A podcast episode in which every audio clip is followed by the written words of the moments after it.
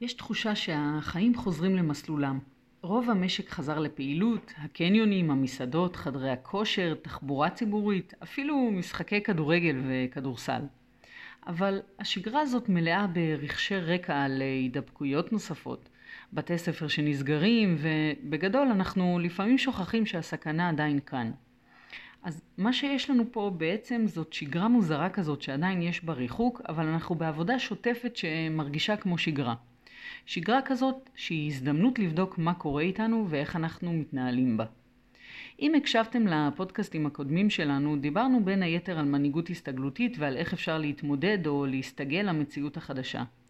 בפודקאסט הזה נדבר על הקושי העצמי שאולי יכול להתעורר עם החזרה לשגרה, והשאלה המעניינת היא עם איזו אנרגיה אנחנו באים לשגרה הזאת, או איך אנחנו יכולים להניע את עצמנו ואת האחרים בקושי או בשגרה המוזרה הזאת שלפעמים יכולה להוציא לנו את הרוח מהמפרשים.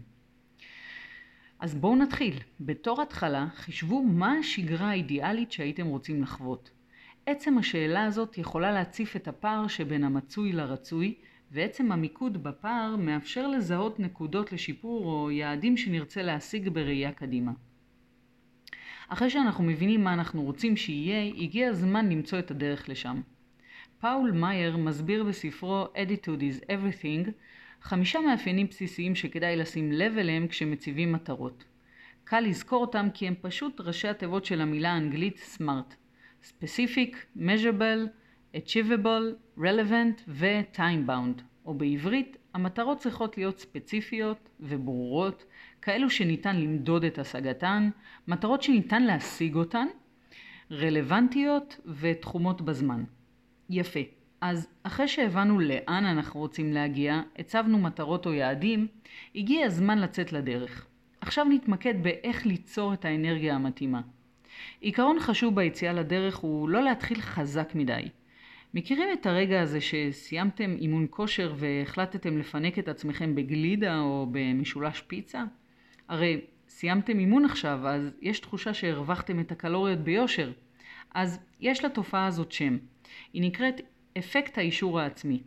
זה מצב שבו אנחנו נותנים אישור באופן לא מודע כדי לחטוא במרכאות אחרי שעשינו מאמץ גדול. הוגי התופעה מסבירים שיש לנו תדמית יציבה למדי של מי שאנחנו, וכשאחת ההחלטות שאנחנו מקבלים מתרחקת יותר מדי מהתפיסה שלנו את עצמנו, באופן אוטומטי נרצה לפצות על כך בפעילות משלימה.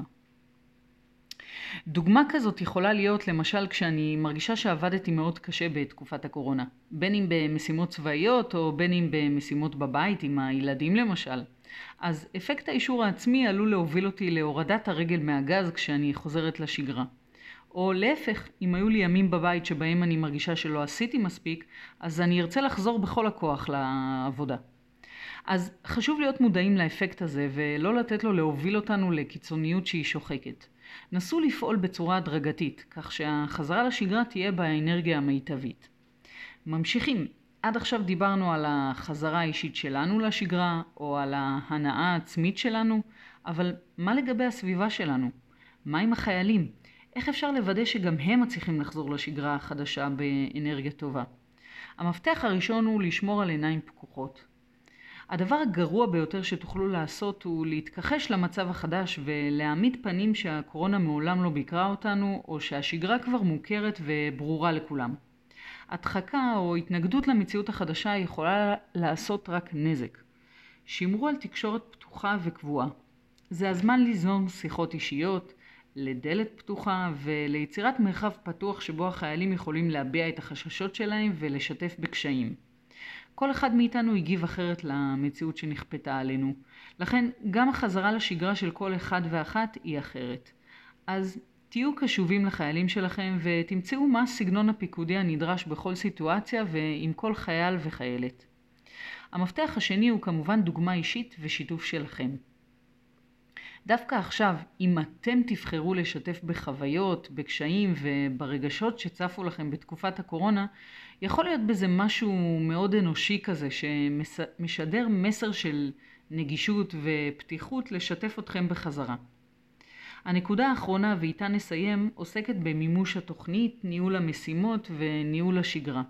זה הזמן לשתף את החיילים בתוכנית העבודה הקרובה, להציג בפניהם את השינויים ואפילו לשתף אותם בדילמות ובהחלטות כדי לשמור על שקיפות וודאות עד כמה שניתן. אף אחד מאיתנו לא שמח משינויים פתאומיים. על אחת כמה וכמה בתקופה הזו שכל כולה שינוי אחד גדול. שיתוף בתהליך יכול להיות הגבול הדק שבין אווירה של יחידה מתפקדת בשגרה חדשה ויעילה יותר, לבין אוסף של אנשים אבודים שכל אחד מהם רק מנסה לשרוד את היום יום האישי שלו. אז בואו נסכם. דיברנו על חזרה עצמית לשגרה, על הקושי שטמון בה ועל מספר כלים שיכולים לעזור בתהליך כמו מיפוי הפער בין המצוי לרצוי, קביעת מטרות וסימון הדרך ההדרגתית להשגתן, ובהקשר לסביבה דיברנו על עיניים פקוחות, על פתיחות ושיתוף ועל שקיפות ומתן ודאות מרבית. אז עד הפודקאסט הבא, שיהיה לכם בהצלחה.